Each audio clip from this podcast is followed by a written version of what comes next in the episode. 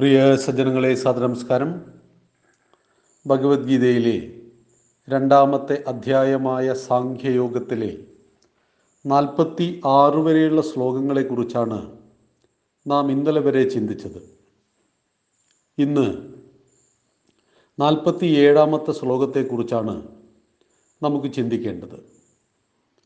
കർമ്മണ്യേവാധികാരസ്തേ മാ ഫലേഷു കദാചന മാ കർമ്മഫലഹേ ദുർഭൂ മാ തേ സങ്കോസ്ത്വകർമ്മണി.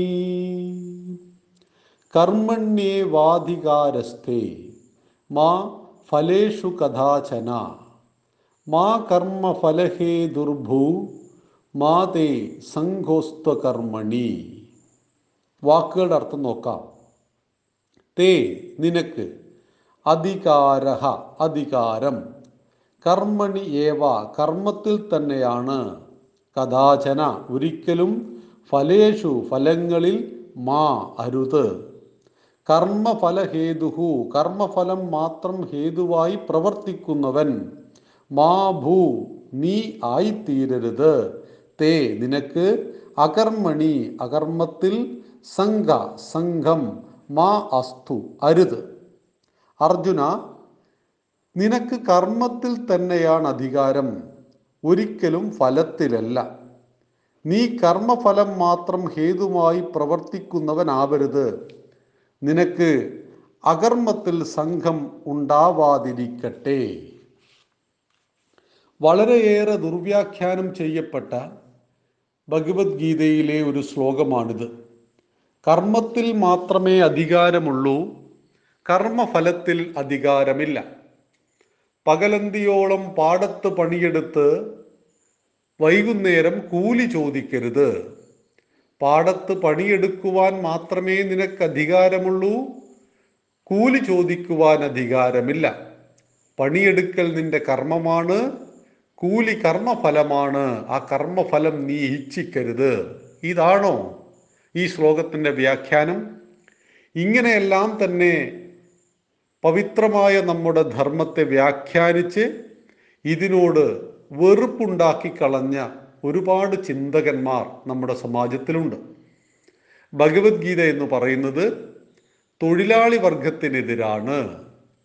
കർമ്മം ചെയ്യുന്നവൻ തൊഴിലാളി പകലന്തിയോളം പണിയെടുക്കുന്നവൻ തൊഴിലാളി അവൻ കൂലിക്ക് ചോദിക്കരുത് കർമ്മഫലം ചോദിക്കരുത്. ഇവിടെ എന്താണ് ഭഗവാൻ അർജുനനോട് പറയുന്നത്?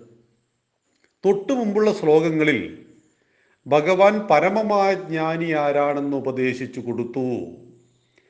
എല്ലാ സ്ഥലത്തും വെള്ളം നിറഞ്ഞു കവിഞ്ഞാൽ വീട്ടിലെ കിണറിന് യാതൊരു പ്രാധാന്യവുമില്ല. അതുപോലെ ബ്രഹ്മജ്ഞാനിയായ ബ്രാഹ്മണനുണ്ടാകുന്ന തലത്തെക്കുറിച്ചെല്ലാം പറഞ്ഞു കൊടുത്തു.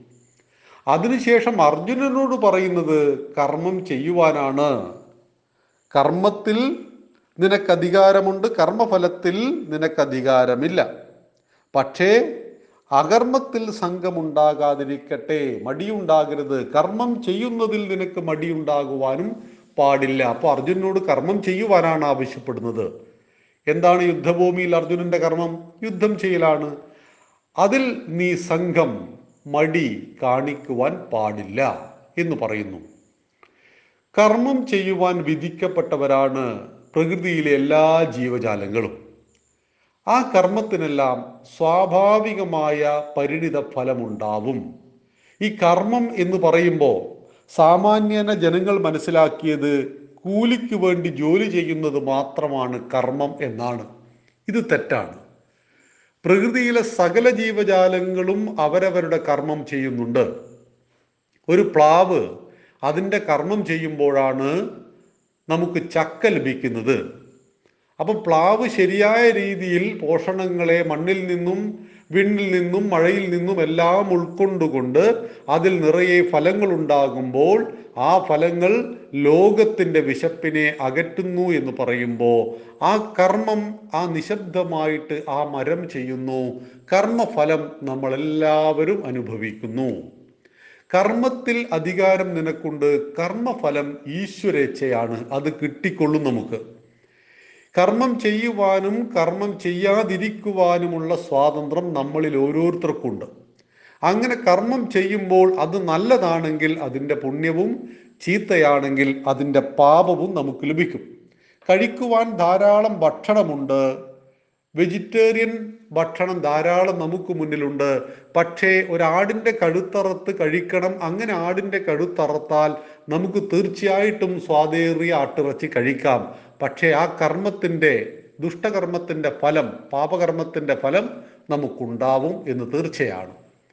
മുന്നിൽ അഗ്നി ആളിക്കത്തുന്നുണ്ട് അതിനെ തൊടുകയോ തൊടാതിരിക്കുകയോ ചെയ്യേണ്ടത് നമ്മുടെ എല്ലാവരുടെയും ആവശ്യമാണ്. ചില ആളുകൾക്ക് തൊടണമെന്നുണ്ടാവും. അങ്ങനെ തൊട്ടാൽ അതിന്റെ ഫലം അവരവരനുഭവിക്കേണ്ടി വരുമെന്ന് മാത്രം. അപ്പൊ കർമ്മം ചെയ്യുവാനും ചെയ്യുവാതിരിക്കുവാനും ഓരോ വ്യക്തിക്കും സ്വാതന്ത്ര്യമുണ്ട്. പക്ഷേ കർമ്മഫലം നമ്മുടെ നിയന്ത്രണത്തിലല്ല. നാം ചെയ്യുന്ന കർമ്മത്തിന്റെ ഫലം നിശ്ചയിക്കുന്നത് നമ്മളല്ല. ഉദാഹരണത്തിന് ഒരു പ്രത്യേക സന്ദർഭത്തിൽ ഒരു കൊലപാതകം നടന്നു എന്ന് ധരിക്കുക. ഏതെങ്കിലും ഒരു വിഷയത്തിന്റെ പേരിൽ ക്രോധത്തിന് അടിമപ്പെട്ട് ഒരു മനുഷ്യൻ കയ്യിലുള്ള കത്തി കൊണ്ട് സുഹൃത്തിനെ കുത്തിക്കുന്നു എന്ന് കരുതുക. ഇത്തരം ധാരാളം സംഭവങ്ങൾ നടക്കുന്നുണ്ടല്ലോ. കർമ്മം ചെയ്തു കഴിഞ്ഞു. ആ കർമ്മം ഒരു കൊലപാതകമായിരുന്നു. കർമ്മം ചെയ്തു കഴിഞ്ഞാൽ ഇതിന്റെ കർമ്മഫലം കർമ്മം ചെയ്ത ആൾ നിശ്ചയിക്കുന്നത് പോലെ കിട്ടുമോ? ചിലപ്പോൾ തൂക്കുകയറായിരിക്കും ചിലപ്പോൾ ജീവപര്യന്തമായിരിക്കും അദ്ദേഹത്തിന്റെ ഇച്ഛക്കനുസരിച്ചല്ല കർമ്മഫലം വരുന്നത് എന്ന് മനസ്സിലാക്കുക. ഭഗവാൻ അർജുനോട് പറയുന്നത് അർജുന നീ യുദ്ധഭൂമിയിൽ നിന്റെ കർമ്മം ചെയ്യുക. കർമ്മഫലം ഭഗവാന്റെ ഇച്ഛയാണ് അത് നിനക്ക് ലഭിച്ചുകൊള്ളും. കർമ്മഫലത്തെ ഇച്ഛിച്ചുകൊണ്ട് മാത്രം കർമ്മം ചെയ്താൽ ആ ഒരു കർമ്മവും ശ്രേഷ്ഠമാകുന്നതല്ല എന്നറിയുക. ഒരു അധ്യാപകൻ ക്ലാസ് മുറിയിൽ പഠിപ്പിക്കുന്നു. അദ്ദേഹത്തിന് എല്ലാ മാസവും ഒന്നാം തീയതി ശമ്പളം ലഭിക്കുമെന്ന കാര്യത്തിൽ തർക്കമൊന്നുമില്ല. പക്ഷേ ഈ ശമ്പളം മാത്രം ലക്ഷ്യം വെച്ചുകൊണ്ട് അതിനെ മാത്രം സ്വപ്നം കണ്ടുകൊണ്ട് അദ്ദേഹം പഠിപ്പിക്കാൻ ഒരുങ്ങിയാൽ തീർച്ചയായിട്ടും അദ്ദേഹത്തിന് ഒരു നല്ല അധ്യാപകനാകുവാൻ കഴിയുമോ? ഒരിക്കലും കഴിയില്ല. അദ്ദേഹം ഒരു മാസം ചെയ്യുന്ന കർമ്മത്തിന്റെ ഫലം സ്വാഭാവികമായിട്ട് അദ്ദേഹത്തിന് ലഭിക്കുന്നതാണ് അത് നമ്മുടെ വ്യവസ്ഥയുടെ ഭാഗം കൂടിയാണ് എന്ന് മനസ്സിലാക്കുക. ഇതുപോലെ ഒരു സൈനികൻ എന്ന രീതിയിൽ ആ സൈനികന്റെ കർമ്മമാണ് യുദ്ധം. ആ യുദ്ധത്തിൽ നിന്നും പിന്തിരിഞ്ഞോടുവാൻ അർജുനൻ പരിശ്രമിച്ചതിനാൽ അർജുന നീ നിന്റെ കർമ്മം ചെയ്യുക. കർമ്മഫലം ദൈവത്തിന്റെ ഭഗവാന്റെ ഇച്ഛയായി ലഭിക്കും. അതേസമയം നീ അകർമ്മത്തിൽ പ്രാപിക്കാനും പാടില്ല. കർമ്മം ചെയ്യാത്ത ഒരു ഘട്ടത്തിലേക്ക് നീ എത്താനും പാടില്ല. നിനക്കൊരിക്കലും കർമ്മത്തിൽ സംഘമുണ്ടാകരുത്. അകർമ്മത്തെ നീ പ്രാപിക്കാതിരിക്കട്ടെ എന്ന് പറയുന്ന ഭഗവാൻ ഈ സാമാന്യന ദുർവ്യാഖ്യാനം ചെയ്ത ആളുകളുടെ അർത്ഥതലത്തിലല്ല ഈ മഹത്തായ ശ്ലോകത്തെ പറഞ്ഞിരിക്കുന്നത്. കർമ്മണ്യേ വാദികാരസ്തെ മാ ഫലേഷു കഥാചന. മാ കർമ്മ ഫലഹേ ദുർഭൂ മാതേ സങ്കോസ്ത്വ കർമ്മണി. കർമ്മഫലം ഭഗവാന്റെ ഇച്ഛയാണ് കർമ്മം ചെയ്യുക എന്നുള്ളത് നമ്മുടെ കടമയാണ്. കർമ്മത്തിൽ ഒരിക്കലും മടി കാണിക്കുവാനും പാടില്ല. അവനവൻ ചെയ്യേണ്ട കർമ്മത്തെ തീർച്ചയായിട്ടും ചെയ്യുകയും അതിനെ ഉത്കൃഷ്ടമായി ചെയ്യുകയും ചെയ്യുമ്പോൾ തീർച്ചയായിട്ടും കർമ്മഫലം നമ്മെ തേടി വരുന്നതാണ്.